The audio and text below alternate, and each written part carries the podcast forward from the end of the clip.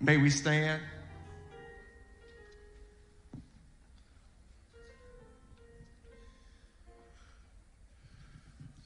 Let not your heart be troubled.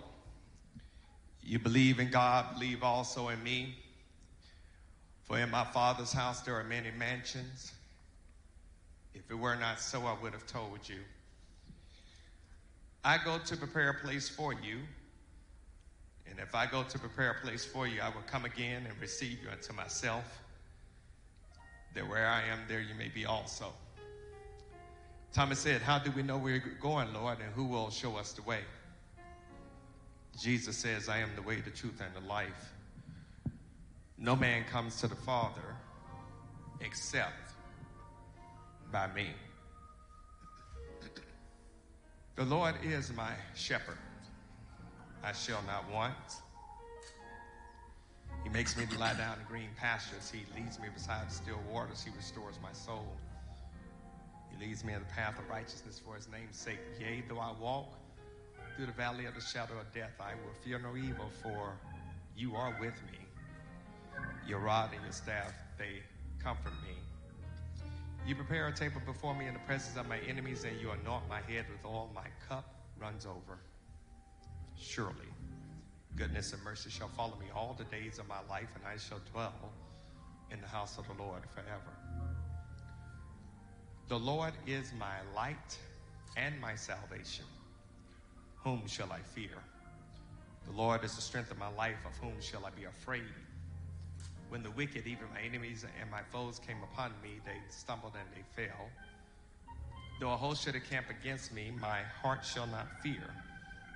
Though war should rise against me, in this will I be confident.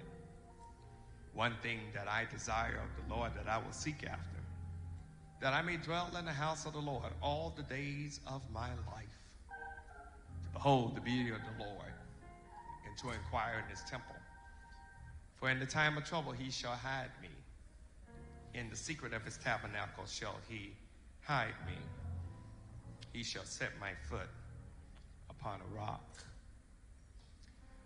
For I know that my Redeemer lives, and that he shall stand at the latter day upon this earth. And though the skin worm shall destroy my body, yet in my flesh shall I see God, whom I shall see for myself, and my eyes shall behold not another, though the reins be consumed within me.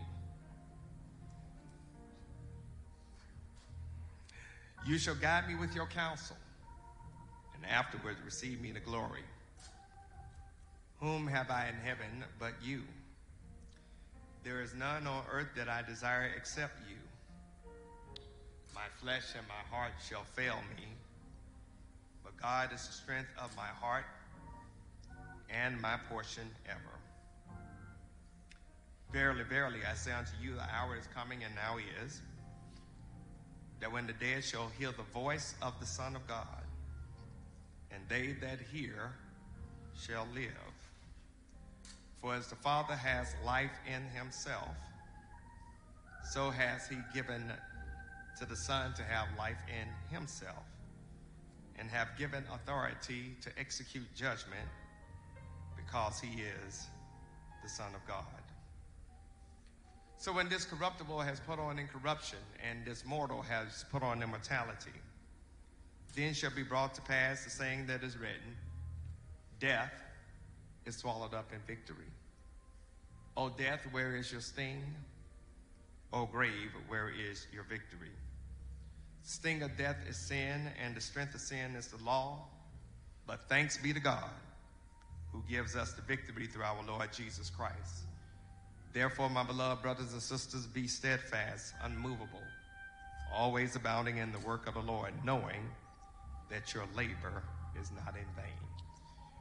You may be seated in the presence of the Lord at this time. And I'm going to ask that before we have the reading of the Old Testament scripture and the New Testament scripture, that we could just bow our heads for uh, invocational prayer. Uh, let us bow our heads. God, we come and we thank you for this opportunity to gather in this space. We thank you, oh God, and we pray that by the power and presence of your Holy Spirit, that you will be in this moment. In every song that is rendered, in every scripture that is read, in every prayer that is invoked, in every remark that is made, God be present right now. Have your way, oh God, in this worshipful experience. even though it may be a memorial service, we're still here to honor and bless your name. So, God, show yourself mighty and strong. In the name of your Son, Jesus the Christ, we pray. Let every heart that truly believes say, Amen. Amen. I want you to do me a favor before we have uh, move on with this worship experience. If the Lord has blessed you through the life of Brother Philip Dunston Sr., can you just put your hands together and give God the praise?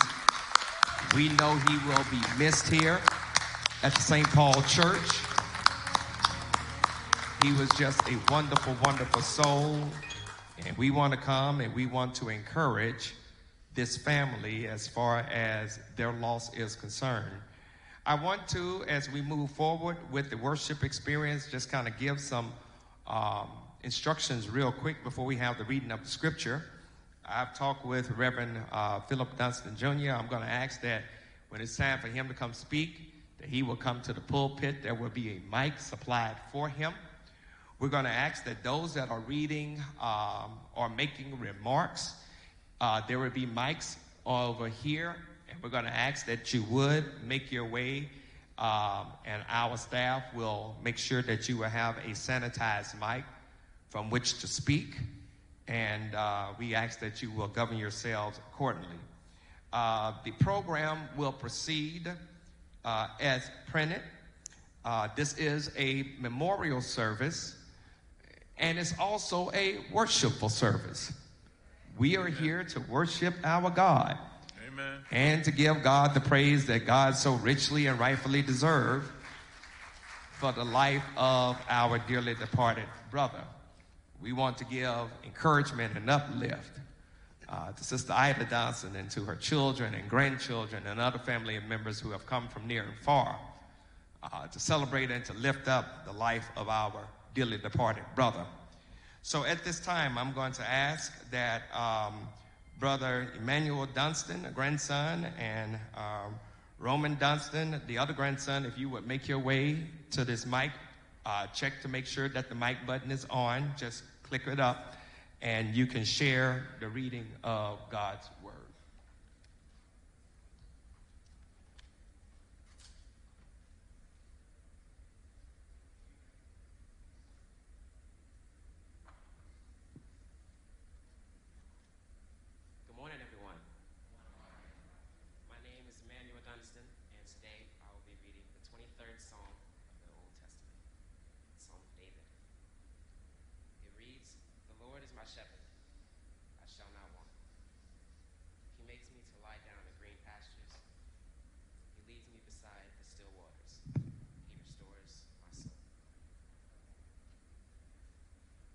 me in the paths of righteousness for his name's sake.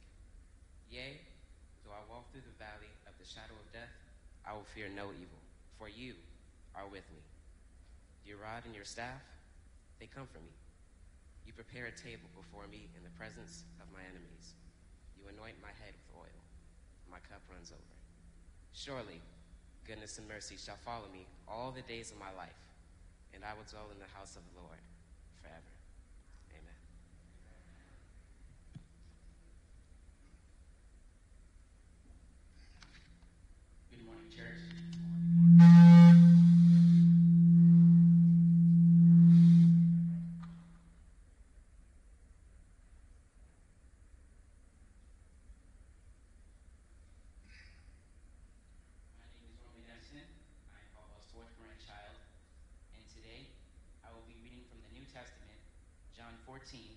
Verses 1 through 6. Let not your heart be troubled also in me. In my Father's house are many mansions. If it were not so, I would have told you. I go to prepare a place for you. And if I go and prepare a place for you, I will come again and receive you to myself, that where I am, there you may be also. And where I go, you know, and the way you know. Thomas said to him, Lord, we do not know where you are going, and how can we know the way? Jesus said to I am the way, the truth, and the life. No one comes to the Father except through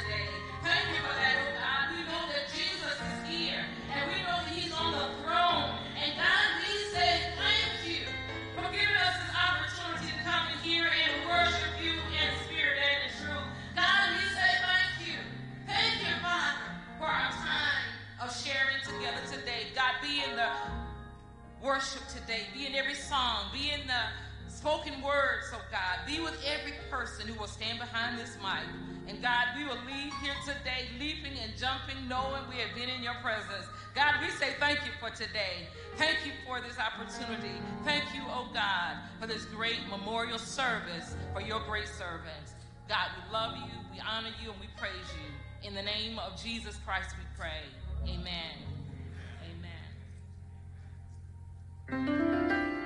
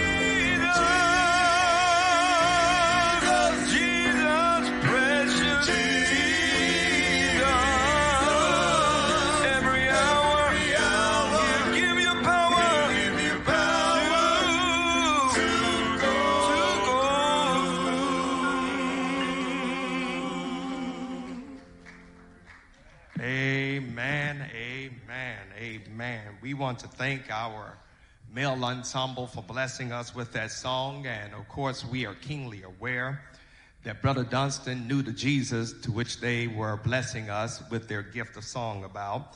And we want to thank God for them. We're going to have tributes at this particular moment. And the tributes will go as following from the St. Paul Church. Deacon Reginald Ross will share, and then uh, friends of the family, Mr. Charles Hill and Ms. Mary Toe, will share, and then we'll have a musical selection by Mr. Terry Oates. We're going to ask that if you will come to the mic, uh, to the stand that is to my right, your left, and uh, follow us in that order.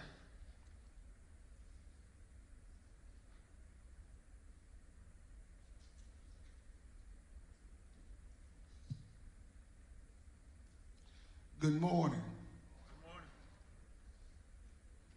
First, I give honor to God for allowing me this great opportunity uh, to speak about my friend and my brother, Phil Dunstan. To Dr. Scott, other ministers of the gospel, to the Dunstan family, and especially to Miss Ida, the children, and the extended family. I bring you greetings on behalf the St. Paul Baptist Church. And I am truly honored to have this opportunity to speak to you about Brother Phil, who I affectionately call Uncle Phil. And it really hit me. I was talking to Joe Jones when I walked in the door. Uh, the reality of losing our friend and brother who was confidant, a friend, uh, a committed brother to this church. I, I tell you what, if he could be here, he would be here for everything that went on. If the men's choir was singing, whether it was our Sunday school class, he was always there. I originally met uh, Mr. Phil and Miss Ida when they joined our congregation several years ago. And they would sit in the rows behind us over on that side over there uh, with my wife Tina and I. We would always see them coming in. And one thing that I could always say, they were always clean. they were always, clean. every time they came in, you looked around and they would wave, you know, and just to let us know that they were there and they looked so good. And Miss I don't know if Field pulled his clothes together, if you laid them out for him. but they were always together. He was always, I mean, everything, the, the tie, the suit, the shirt, the shoes were always together. And, you know, he joined the men's choir, and we could always count on him to be early to rehearsal. Now, you know, you'll have those that'll come in 10, 15 minutes late. He was always early. You could always count on him be here. And, you know, that's why my brother Darrell Flowers, who just led that selection, he captured a, a picture of Mr. Field in the shirts that we are wearing today. And uh, I took a copy over to Ida the other day, and I have another copy here that he made that I'm going to give to you, and also a copy of him with the men's choir because we loved him.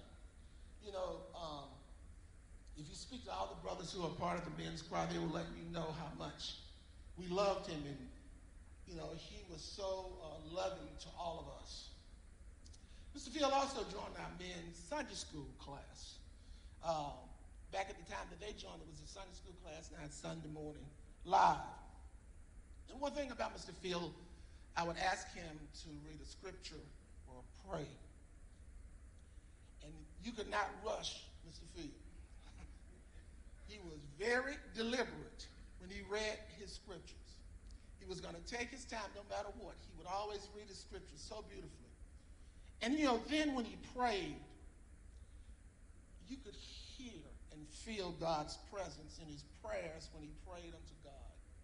And it, it would take me back to my days. I grew up in a small town in Georgia years ago. And um, remembering the, the saints who would pray and, and, they'd get on their knees and call on the Lord. And Mr. Field would do the same thing when he called on the Lord. You could feel the presence of the Lord. And you know, when the pandemic hit uh, last March, we moved to a virtual Sunday school class. And uh, Mr. Phil, as active as he was, he wanted to continue to be a part of the class.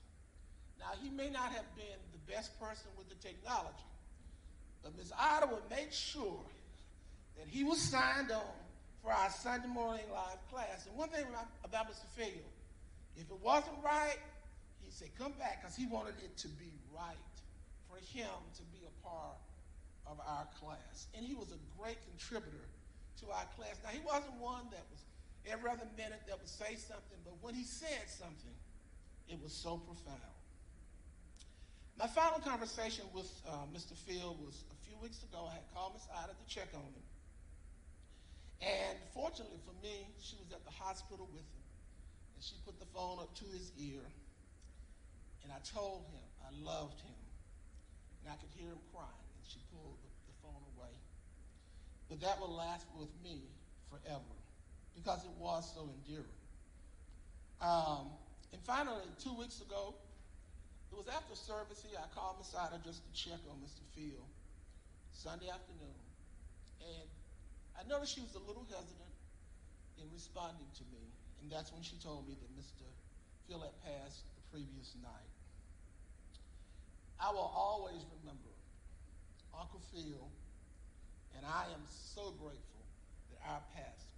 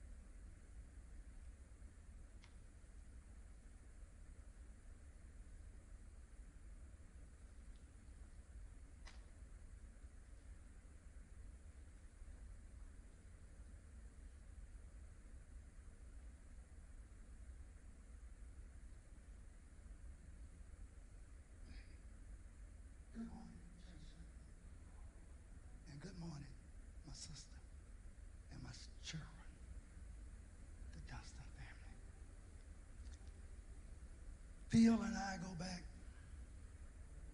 many years.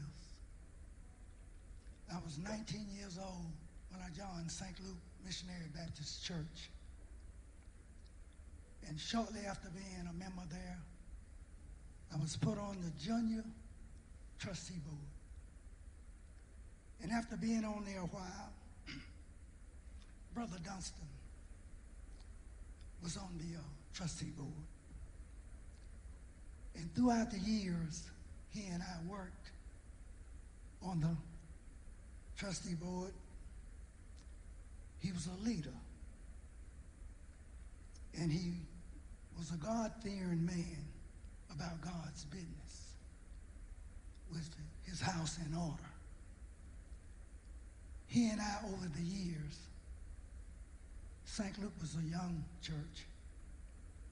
We purchased the land on Norris Avenue, Roddy Avenue, that we was a part of before they built the church. And after building the church, Brother Dunstan was a singer. Of course, his whole family is a singer. We used to have concerts raising money that purchased the land that we bought on Roddy and uh, Norris. He was a truly worker. Not only did we work together there, we was in the men's Sunday school class together. Not only did we not share there, he was on the choir, and I went to the usher board. When we had the celebration of raising money for the church, he did some good singing, and his family did. And I did some good ushering people in and taking their money. So that's how we raised the money to pay for the land that the church stand on this day. And not only that, Brother Dunstan and I had activities after the church work. We was good close friends. We would go out eat dinner. Not only would we go out and eat dinner, we would hold strong conversations about how we could better help the church in raising money. Because back then, no one made very much money. Back in the 60s and 70s, we all was poor. So we raised the money. But the church stands today for, from his work. Family, I know you're going to miss him because I'm going to miss him. Brother Dunstan John St. Paul, and I went to Greater Galilee. But we never lost contact with each other by the phone, and we would often go out to eat. Now, every day hadn't been sweet with Brother Hill and Brother Dunstan, but it wasn't nothing God didn't bring back together, keep us friends. I'm 79, and I was 19 when I went to St. Luke, so you do the math. We've been together all them years. The, the longest split we've had was the year of COVID. From Eden but we kept on communicating by phone. He's a dear brother. I loved him. And when I look back, I thank God.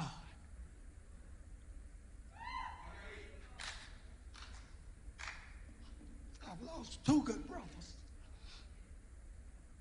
Brother Joe Kennard and Brother Dunstan.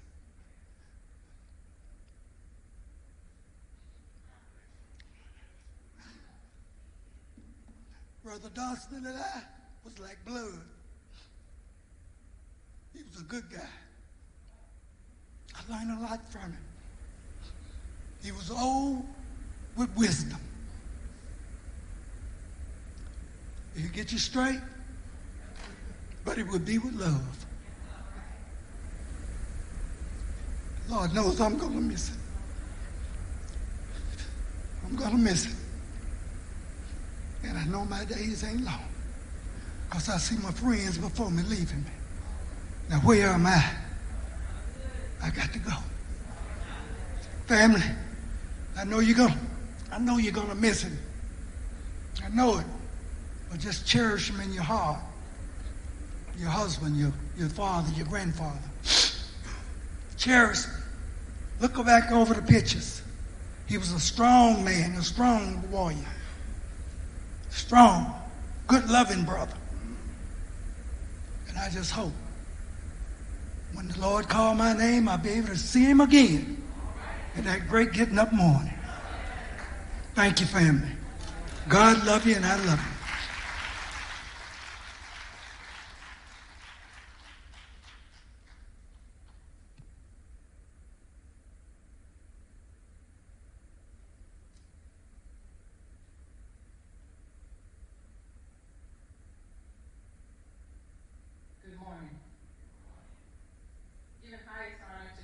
To Reverend Dr. Scott, any other clergy here assembled, and to this precious, precious Dunston family.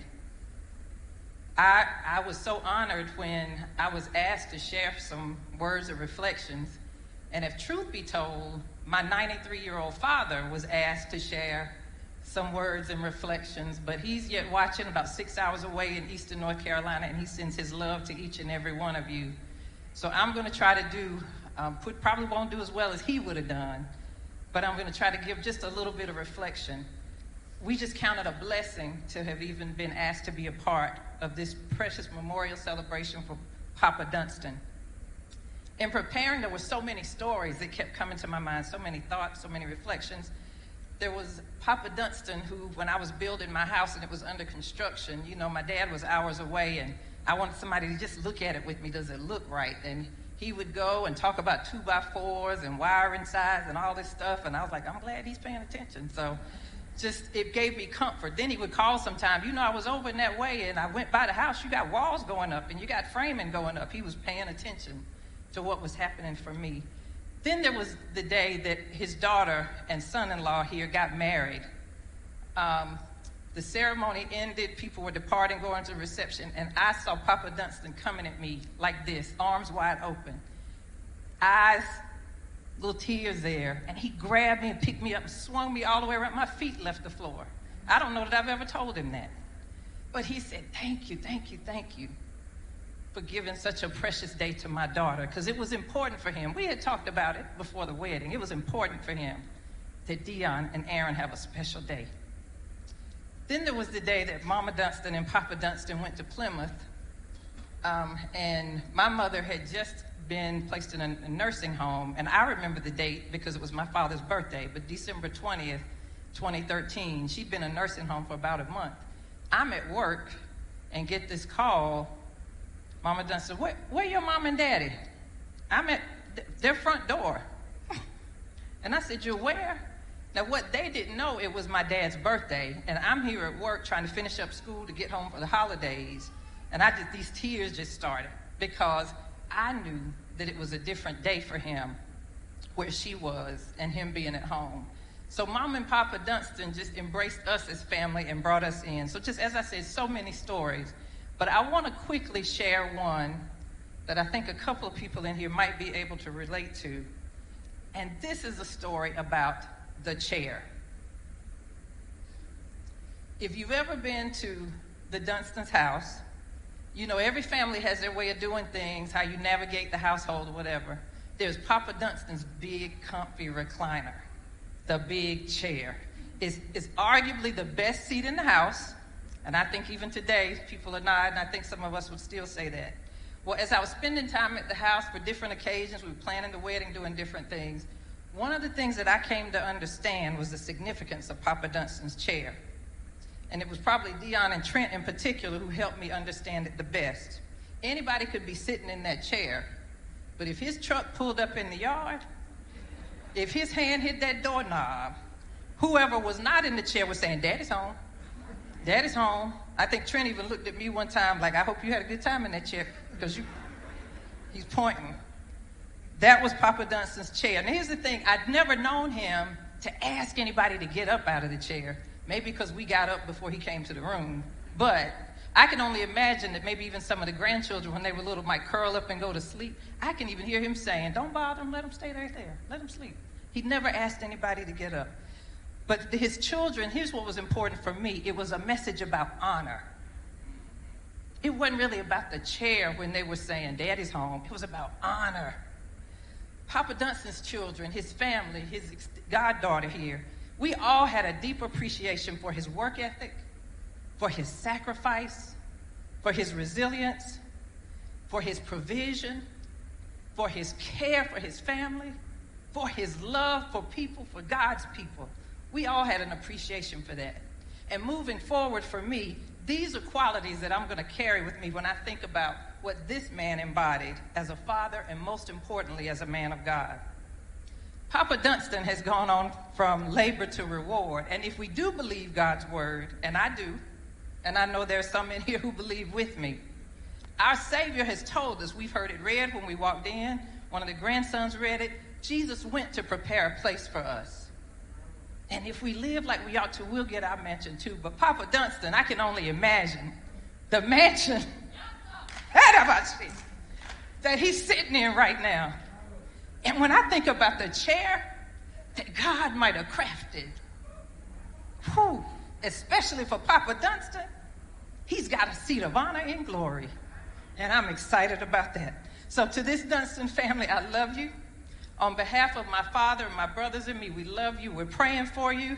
We're here for you. You all, I'd say, you all have my number. You know how to use it, and you've used it, and I appreciate it. And especially to Brother Trent, I'm going to say to you from here on out if I'm ever at the house and I dare sit in that chair, if I hear your truck pull up, I'm deferring to you. You get the seat this time. I love you. God bless you.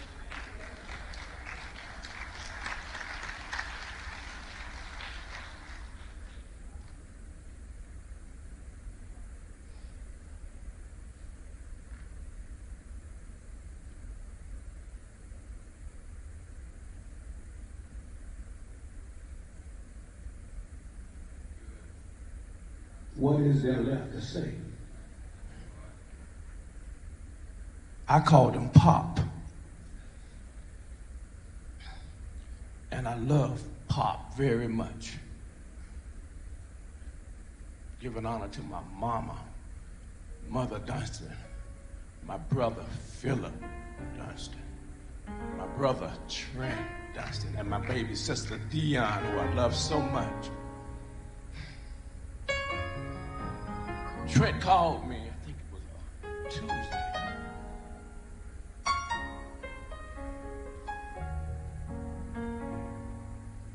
And something was different about his voice. I mean, we that close. When Philip and I was in school, we was that close, but now he's in Atlanta, so we're sort of like that close. but Trent and I bond is like this. It's so close that my kids, well, my wife is here, our kids are grown and married, and they call him Uncle Trent. But he called, and I noticed something was different about his voice. And he said, T, Daddy's gone. What do you mean, Daddy's gone? Jesus. He told me the story. But you know what? I didn't get sad or nothing because I knew his relationship with God. I knew what it was like. I know I'm supposed to be up here singing, but I just had to say a few words because my name ain't down for no tribute. If you're from St. Luke, you know what I'm about. I know some of y'all here, yeah, I'm long winded. But I just had to say something about Pop. You think Denzel is cool? No. Pop Dunstan's cool. Oh my God. And I was just sharing with Trent, I loved his smile. There was something about his smile and his singing. Oh my God. I noticed on the program they have three songs that were his favorites. And the thing about it that I love when I saw this, they're my favorites to sing too. I remember how Pop used to sing that. I'm so glad. Trouble don't last always.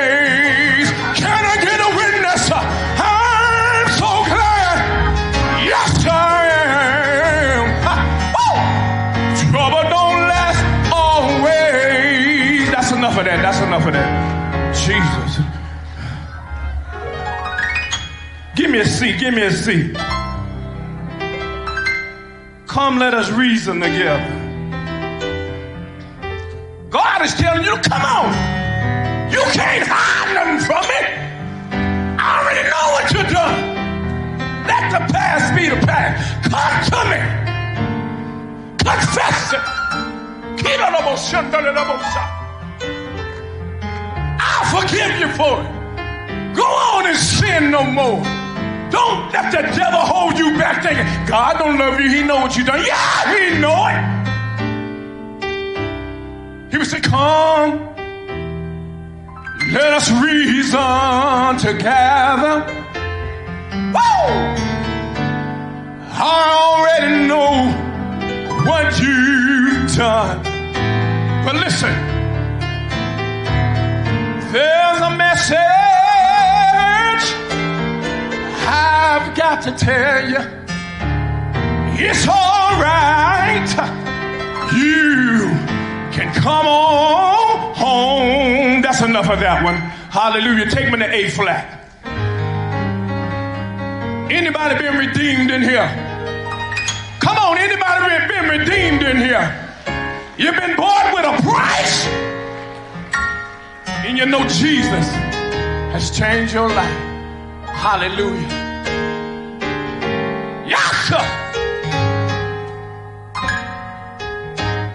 Pop would say this. I am redeemed. Oh, I've been bought with a price. Jesus, you know what? Has changed my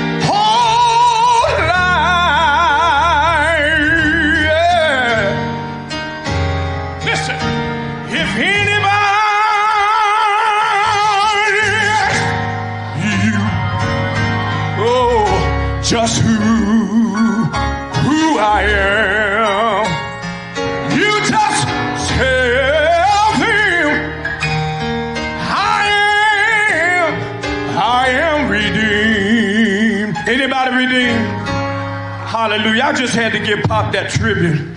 That ain't what I come to sing. Now y'all bear with me. I'm gonna go ahead and sing just a little bit of this song and I'm gonna get on out of the way, but I had to say what I had to say. Is that all right? All right. Family, yes, Pop's gone, but keep him in your heart. Mama, you know how much he love you. Philip, you know how much he love you. Trent, you know how much he love you. Dion, you know how much he love you. But you know what? God is still good. Ain't it? Ain't he good? This song just says this. And I'm gonna be out the way. Lord, you are good. You've been so good. Lord, you are good. You've been better than good. I can't praise you enough. I owe you my life. I can't praise you enough. Even if I tried, cause you've been so good. Yes, Lord, you've been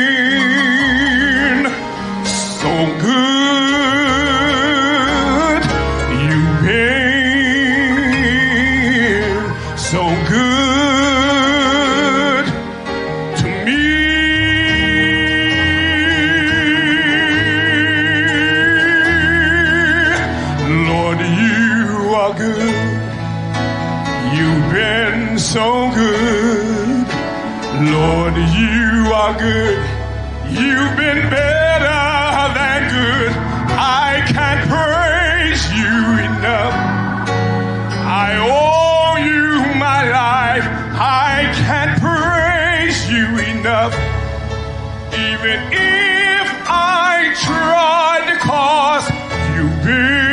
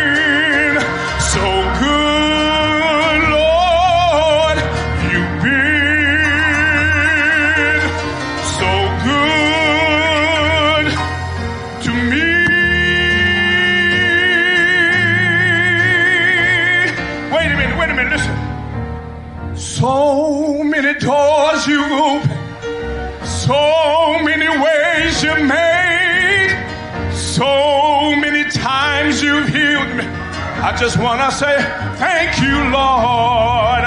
So many doors you've opened, so many ways you made, so many times you've healed me. Ha! You've been better than good to me.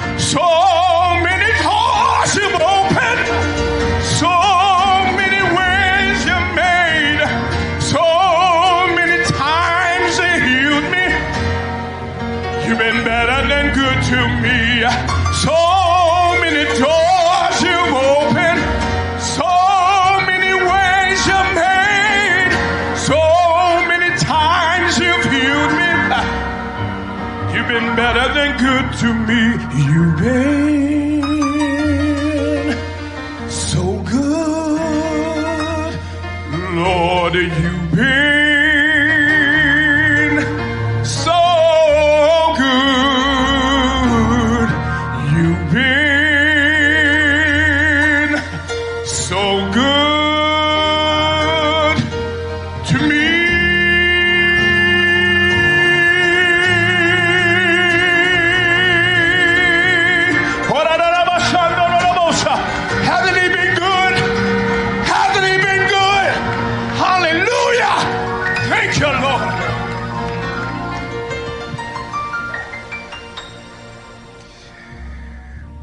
know that the family is greatly appreciative of the tributes that have been so wonderfully shared. And we thank God for each and every word that has been spoken about the life and the love and the legacy of Brother Dunstan. We will continue, continue in those celebration tributes as far as the family is concerned. And so at this particular moment, we're going to ask that Mr. Corey Dunstan, the brother, would come. And then representing the grandchildren is Ariana Bell. And then we'll ask that uh, Reverend Dr. Philip Dunstan Jr. will come to the pulpit. There will be a mic waiting for you up here for you to speak. Uh, hello, hello. Uh, good afternoon. Uh, good to be here with, to see this uh, magnificent celebration of my brother. I don't know what else to say other than thank God. I appreciate uh, all the things that I've seen today and all the people that are here. It's humbling to me, and I pray that uh, uh, what they say, uh, your gift will always make room for you. And I see Philip had his gift, and he made plenty of room for him. But my name is Coy Dunstan. I'm his, uh, I'm the oldest sibling now. Uh, about a month ago, um, my sister passed in Atlanta, and my siblings, my three siblings, uh, my sister Gloria and my brother Earl, uh, we all met up at, at Atlanta and decided to, you know, pay tribute to my sister, and we rode back up through Charlotte to see my brother, and that was probably the best decision we made in our life. Because that's the last time we saw him alive, and he was up and coming, I thought, and he was hailing, and I just wanted to thank God for the opportunity to come through and pay his pay tribute to him while he was alive. So uh, I see the family here. His family is gracious family. Got all these preachers and teachers, and and uh, it's good to see you all. I haven't seen you in a while. Uh, but on the on the other side of, the, uh, of Philip, uh, we grew up on a farm. We were, you know, sharecroppers. And uh, my dad didn't play, uh, and he raised us with a firm hand. So a lot of what you see from Philip and from his family and his siblings comes from my dad, uh, Woodrow Dunston. Uh, he passed a while back, but uh, he was well loved. Also, he his his gift made room for him, and and he he was celebrated uh, when he passed. Uh, but we are here because of him, and we have achieved and done what we have done because of how we were raised. And I wish today that we could raise our children the way we were raised. It didn't hurt us none. Uh, but now we. So, uh, again, I want to thank the church and the people in the church and the pastor and all of those that have made this day possible. And uh, it's been very humbling to see all the things that Philip accom- accomplished in his life. And yes, he could sing. He was a singer. His whole family could sing. But uh, uh, it's been a pleasure to be here, and I thank you all for all that you've done. And we pray that uh, you continue to uh, work in the arms of the Lord and keep and keep strong and keep the faith and do that you know which is right. All right, all these things I ask in the name of your son Jesus. Amen.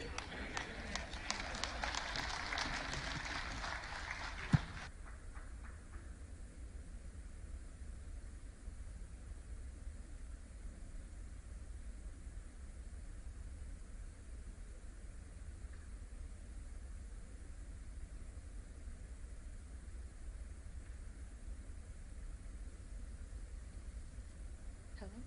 Hello. Hello, everyone. Thank you for joining us here in celebration of Philip McCoy Dunstan Sr. Many of you know him as Phil, but I know him as Papa.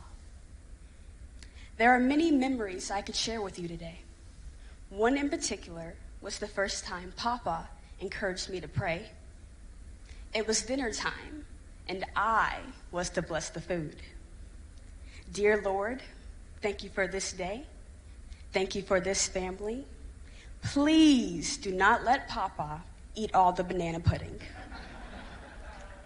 In Jesus' name, amen.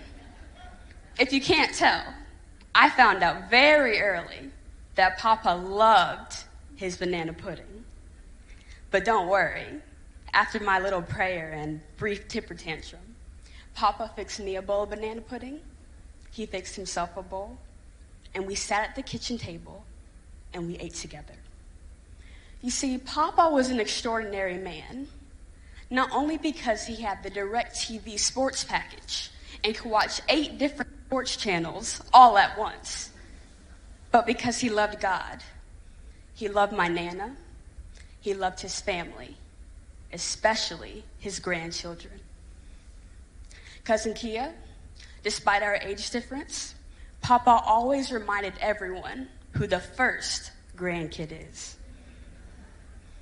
EJ, he took you to a Hornets game, and he told you that if you worked hard enough, he believed one day you could be on that court. Corey, I can count on one hand the number of football games he missed. No matter the time, no matter the temperature, he was always there cheering you on.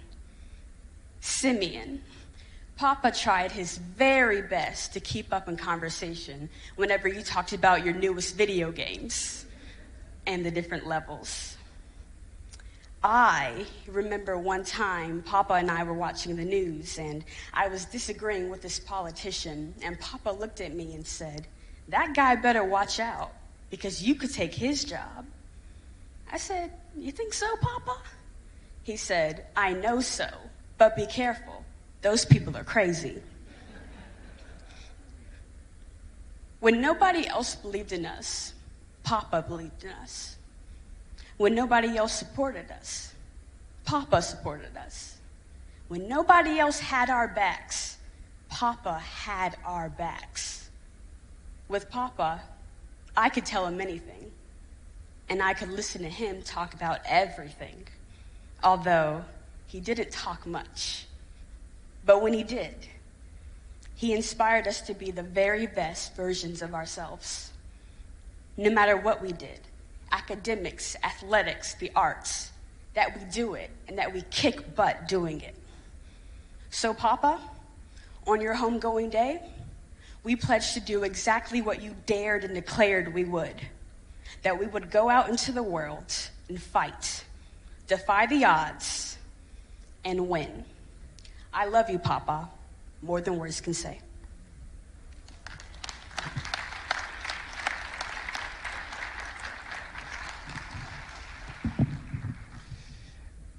as Dr. Dunstan come, um, before he comes to share uh, remarks, um, Brother Philip Dunstan was a churchman, and I know that there may be um, some clergy that are here from near and far, and I'm going to ask that all the clergy that are here, would you please stand? Uh, all the clergy. I see Bishop Bell, amen, and others that are here. We thank God for your presence, and I know the family greatly appreciate your being here. Uh, at this time, um, Reverend Dr. Philip Dunstan Jr. will come and bless us with his tribute. Thank you. Thank you, Pastor Scott. The very first thing that that my father would have me to do would be to say thank you. He taught us that that anytime someone does something nice for you, you tell them thank you. So we will certainly want to thank all of you for sharing this time with us as we honor the life of my daddy. I want to thank Pastor Scott and the St. Paul family for nurturing them in such a great way. We appreciate that too. Our first spiritual father, Dr. L.D. Parker. Yes, sir. Yes, sir. Amen. He's smiling down on us right now. We thank God for him and, and the St. Luke family. Daddy taught us so much. To my family, my spiritual family, friendship in Appleton, I see many of them here today. We certainly praise God for you. Daddy taught us so much. He taught us so much. He taught us how to be strong, how to be good men and women, how to love God, how to appreciate others. He taught us so much how to be grateful, how to love each other. But if I had to put it all, the one thing that he taught us, he taught us that the Dunstan name, it meant something. It meant something. The Dunstan name, it meant something. There is power in that name. God bless you. Thank you so much.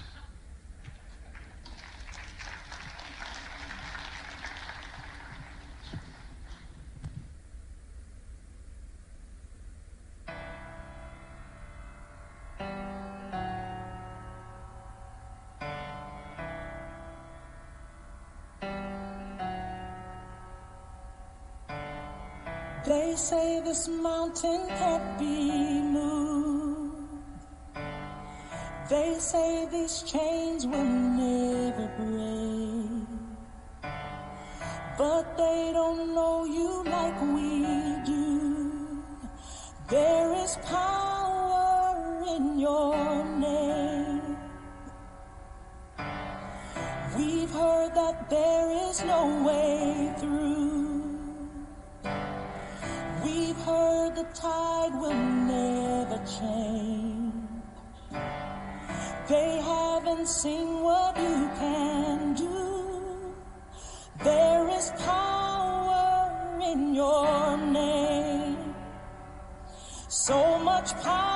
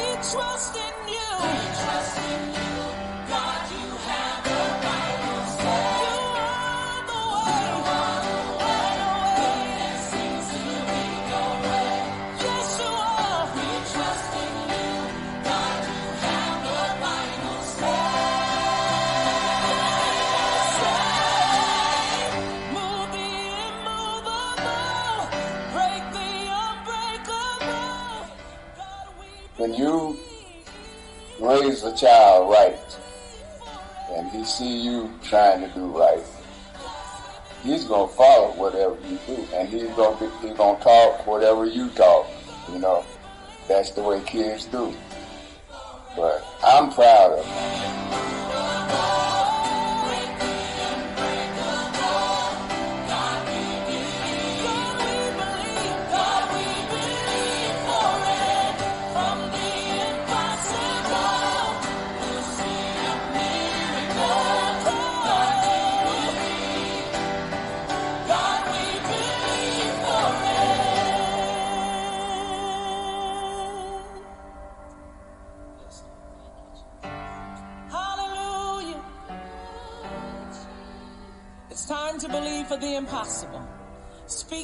mountain and command it to move. You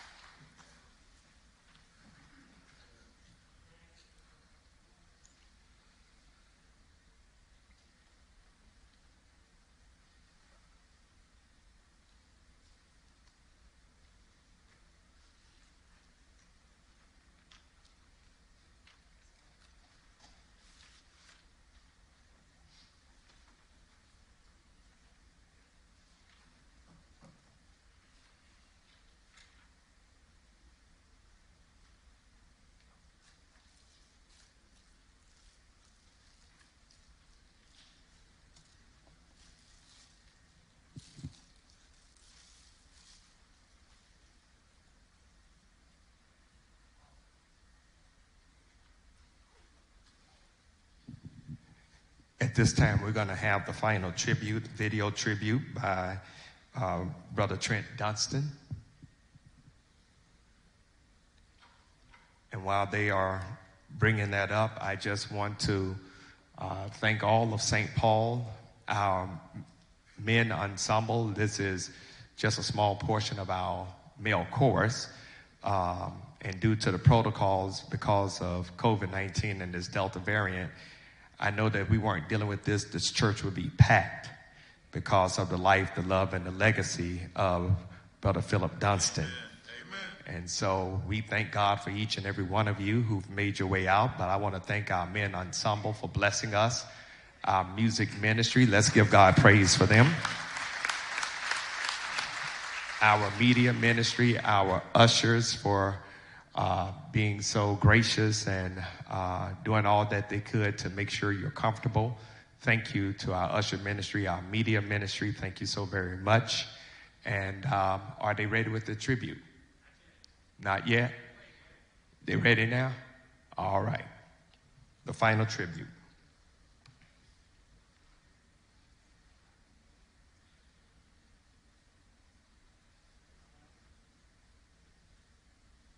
Hello, family and friends. My name is Trent Dunston, son of Philip Dunston, and I am charged with giving the tribute to my dad. First of all, I count it a privilege and honor to be able to tell you about my superhero. My dad, Superman, married my mom, Wonder Woman, and it was a match made in heaven. My dad loves his family. To his siblings, every time my dad and I began to speak, and the conversation went to his family, it was all it always brought him great joy when he when he talked about his brothers and his sisters. We had some good times and we laughed a lot. And I just want you to know how much my dad loves you. He also loved his parents in a very special, real way. I remember doing my, I believe it was my grandfather's funeral, and my dad was giving remarks. And it was the first time I had heard his voice crack. And I remember looking up and saying, Superman, did your voice crack? And I just lost it. And I remember years later, he told me, Trent, I think about my parents every day. And now I know exactly what he means. To his immediate and extended families, Daddy loves you so much. He loves mom, and he loved us, his children. He was so proud, and he loved to talk to and about us every time he got a chance. For those of you that know my dad, who know my Superman, you know he was a strict disciplinarian. and he did not hesitate to spare that rod. he taught us the value of hard work and good work ethic. There were summers when he and mom would drop us off at my grandmother's, his his parents' home. And you know, it was it was it was kind of strange because when they would leave, and I would wonder why why are they leaving? Why are they leaving us? And I remember one morning, it was about four o'clock in the morning, and I felt the light come on in the room. In the room, and I heard my granddaddy say, "Okay, time to get ready. Time to get up. We, we, we got to go." And I looked at my brother. I looked outside, and it was still dark. I I thought I was dreaming. And he said, "No, it's it's time to get ready to go." And we went to the tobacco field. And when I tell you that was some of the hardest work that I had ever done in my life, but it opened up a brand new door for me to find out how hard. That's where my dad got his work ethic from. That's where he got that hard work from. I knew that there was nobody my age working as hard as me, but I didn't understand why until that moment. That was that was something. And I remember when they came and picked us up and we got home and I told I told my father about that. He laughed until he cried. I also remember my dad used to smoke a lot. He smoked a lot. And we were going somewhere one evening, whole family. And this is many years ago. Uh, when I was very little. And I remember climbing between the seats and I looked at dad and I said, Dad, why do you smoke? He looked at me with this look and he didn't say anything. So I continued. I said, Dad, I don't want anything to happen to you. Can you stop smoking? And when I tell you from that day to this day, my dad has never smoked another cigarette. That's how determined he was. My mind takes me back to when I was learning how to play. And when I tell you I was awful, oh my gosh, I was I was awful. But that didn't stop me from practicing. I practiced a lot, even though I didn't sound really good. And there were times when he would go upstairs and close his door, and then there were other times when he went upstairs and slammed his door. And but one thing he never did, he never said, "Stop, boy, get off that piano. You sound a mess." He never said anything like that because he knew that music was my passion. He just let me go ahead and sound crazy like I did, and he supported me every step of the way. I am very proud to say that my mother and my father, when I was the minister of music, they were in my choir. Not a lot of my friends could say that, they had their parents in their choir.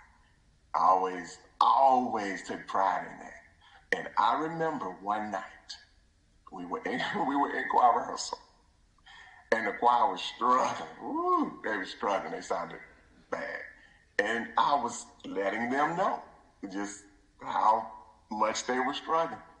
And somebody leaned over to my father and said, "Are you gonna let him speak to us like that?" My dad's response was, "At church, in choir rehearsal." he's the boss. And then he looked and said, at church. but that let me know, you just don't know what that did for me. He had that much belief in me as a musician. I saw my dad's relationship with his father grow exponentially when my grandfather had begun to start ailing, start feeling uh, bad, and my dad would drive up there every weekend without fail every weekend. And they would work, work, work, because that's how my grandfather knew how to do as well. And my dad would come home and tell me everything that they did. And by me being up there during my younger years, I, I knew what he was talking about and how hard it was. And he would tell me everything they did and how much they had accomplished. And he was so proud. He was so proud. And, and I thought about that. I said, wow, dad goes up there every week. Every week. Hmm. I said, wow, I'm sure that was a, a great experience. Well, as I mentioned before, my dad was in, it was in my choir. So he was a singer. Daddy, daddy could sing. Daddy could sing. And one night, mom and I were, you know, in his room, and out of nowhere, I mean, out of nowhere. We were talking about something else. And my dad just had this look in his face and he looked up, he said, I will be with you. I looked. I will be with you. And I looked at my mom, and she looked at me, and we looked at him, and me. God started speaking. Daddy had a whole different, I've never seen this look in his eye before. If you will only trust me. Mom and I just joined in. It was so powerful. I will never, ever forget that moment. Trust me. When you raise a child right and he see you trying to do right, he's gonna follow whatever you do and he's gonna be he's gonna talk whatever you talk. You know, that's the way kids do. But I'm proud of it. I've been proud of. Dad and I were we were at home one day and I got out in the backyard and this is I, this is before surgery and he began to be in real pain and I could tell. And uh, we were walking in the house from the backyard and I could tell he could he needed to stop. But he didn't want to say anything. And I looked at dad. I said, listen, stop right here. Look at me. I need to tell you something. I said, Daddy, you have been and will always be the strongest man that I know. You will always be my superhero. Always. You don't ever have to worry about that. And whatever you need, I got you. Just let me know. And at that moment, I could sense, I could feel something break. The way he looked at me and he smiled and we hugged. And, and I knew that he knew. It's okay. It's all right. If you need help, brother, I will always be here. Mom and I spent a lot of time with Dad. I was blessed to have a job where I was off in the summer, so Mom and I would go over there every day. Sometimes I would be there with Mom. Sometimes she wouldn't be there.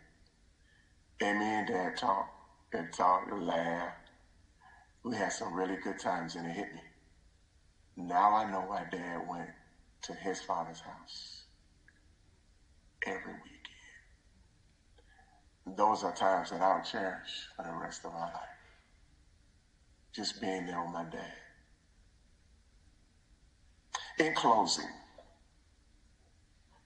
as you can hear, and I'm sure you've heard before um, earlier today, I am very blessed to be in a very close knit and loving family. And that may not be your story. And if that's not your story, I think my dad and I would like for you to know and for you to take every opportunity now to make that your story. God is waiting to guide you into making that a reality. Do it now while you still have time. Remember, like my dad said, just trust him. Just trust him. I received a call about 1.45, quarter to 2, August 8th, Sunday morning. And I remember the young lady telling me about my dad. And I could tell where she was talking, where the conversation was going. So I remember walking around in circles while she was speaking, and I was hoping that the conversation was getting ready to go another way, but it didn't. I remember sitting down, and my thoughts, my first thought, which is now a lasting thought, came to my mind, and it said, "Wow, Trent, you no longer have a dad, but you still have a father." So my ending and closing remark to you is, you still have a father, and you still have time, if that's not your story, to get it right. There's a lot of things that can happen in life, but at the end of the day, family is all we have. God bless you. Thank you so much.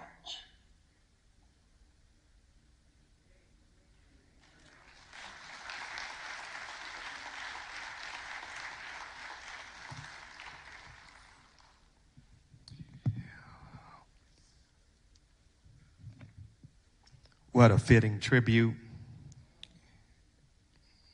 What a wonderful adjournment to uh, Sister Ida Dunstan. We hope and pray that you have been pleased with the things that have been said and done.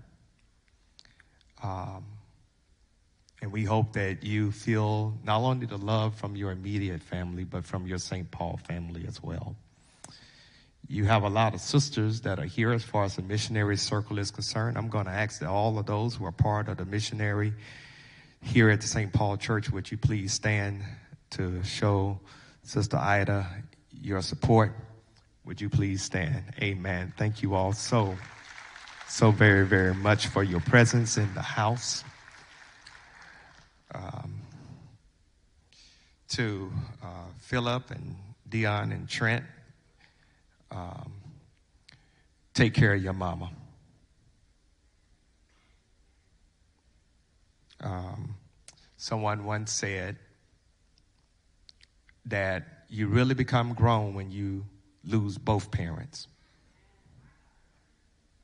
You still have one left.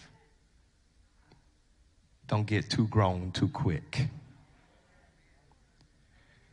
There's a story in I believe it's 1 Samuel chapter 20, where David is on the run. And there's a meal that's supposed to be taking place at Saul's house. And David, of course, has gotten wind that Saul is out to get him. And he and Jonathan had a wonderful relationship. And um, they came up with a plan that if it was all right to come to the house, that they would shoot three arrows. If it landed in front of the rock, you were all right. If it went beyond the rock, keep on going. But the words that Jonathan said to David reminds me of that chair, my sister.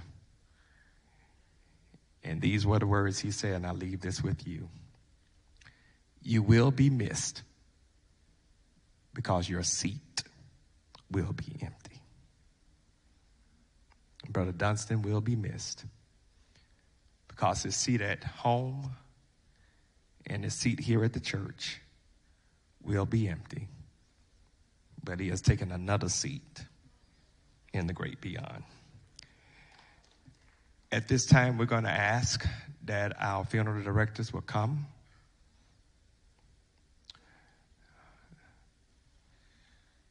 I'm going to ask that if we could get those who are able, particularly our sisters, if you would help us with the flowers, if you would come down to my left, your right. We're going to ask that everyone, with the exception of the family, if you would stand as we escort them out. Then, if you would, once they have been escorted out, follow the directions of the ushers as they will lead you out as we observe the protocols to maintain physical distancing. Those that are helping with flowers, would you come down at this time? Let's bow our heads for a closing prayer. God, we thank you for what has been said and what has been done in this space. Thank you for the life, the legacy, the love, and the light of Brother Philip Dunstan Sr. And God, we pray that this family has been enriched and encouraged during this time. Now, God, as we leave from this place, but never from your presence, keep them in your sovereign care, bringing them together in strength, love, and unity that one cannot fall without the other. Help them to realize, oh God, as they lean and depend upon each other, that ultimately they lean and depend upon you. It is in the name of your Son, our Savior, the one who has conquered sin, death, and the grave, Jesus the Christ, we pray. Amen. Brothers, give us that song going up yonder.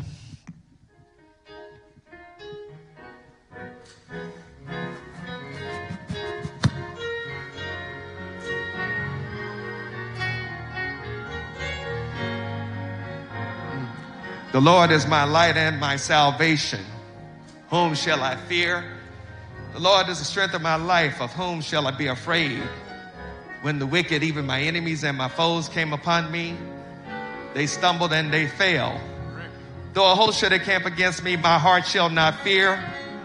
Though war should rise against me, in this will I be confident. One thing I desire the Lord that I will seek after, that I may dwell in the house of the Lord all the days of my life, to behold the beauty of the Lord and to inquire in his temple. For in the time of trouble he shall hide me. In the secret of his tabernacle shall he hide me. He shall set my foot upon a rock. The Lord is my shepherd. I shall not want. He leads me beside the still waters. He restores my soul. He leads me in the path of righteousness for his name's sake. Yea, though I walk through the valley of the shadow of death, I will fear no evil, for thou art with me. Thy rod and thy staff, they comfort me. Thou preparest a table before me in the presence of my enemies. Thou anointest my head with oil. My cup runneth over.